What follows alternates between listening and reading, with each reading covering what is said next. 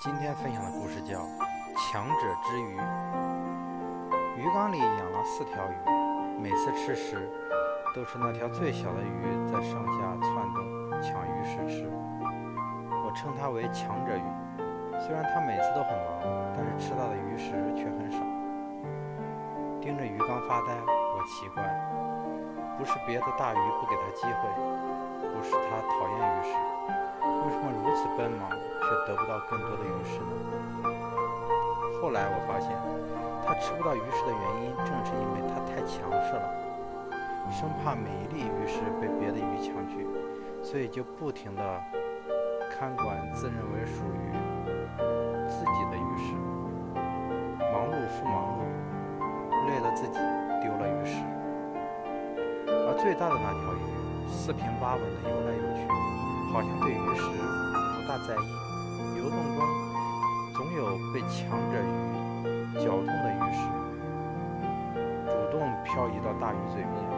它轻轻的一张口，便吞进肚子里。强者鱼不吃食的时候，也是不停的用嘴吹鱼缸底部的彩色石子。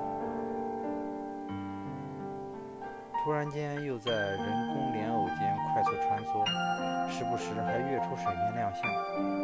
每每有客人来，看到这条鱼，总是欢喜地说：“要我买，一定买这条最欢快的鱼。”强者鱼成了招人喜爱的鱼。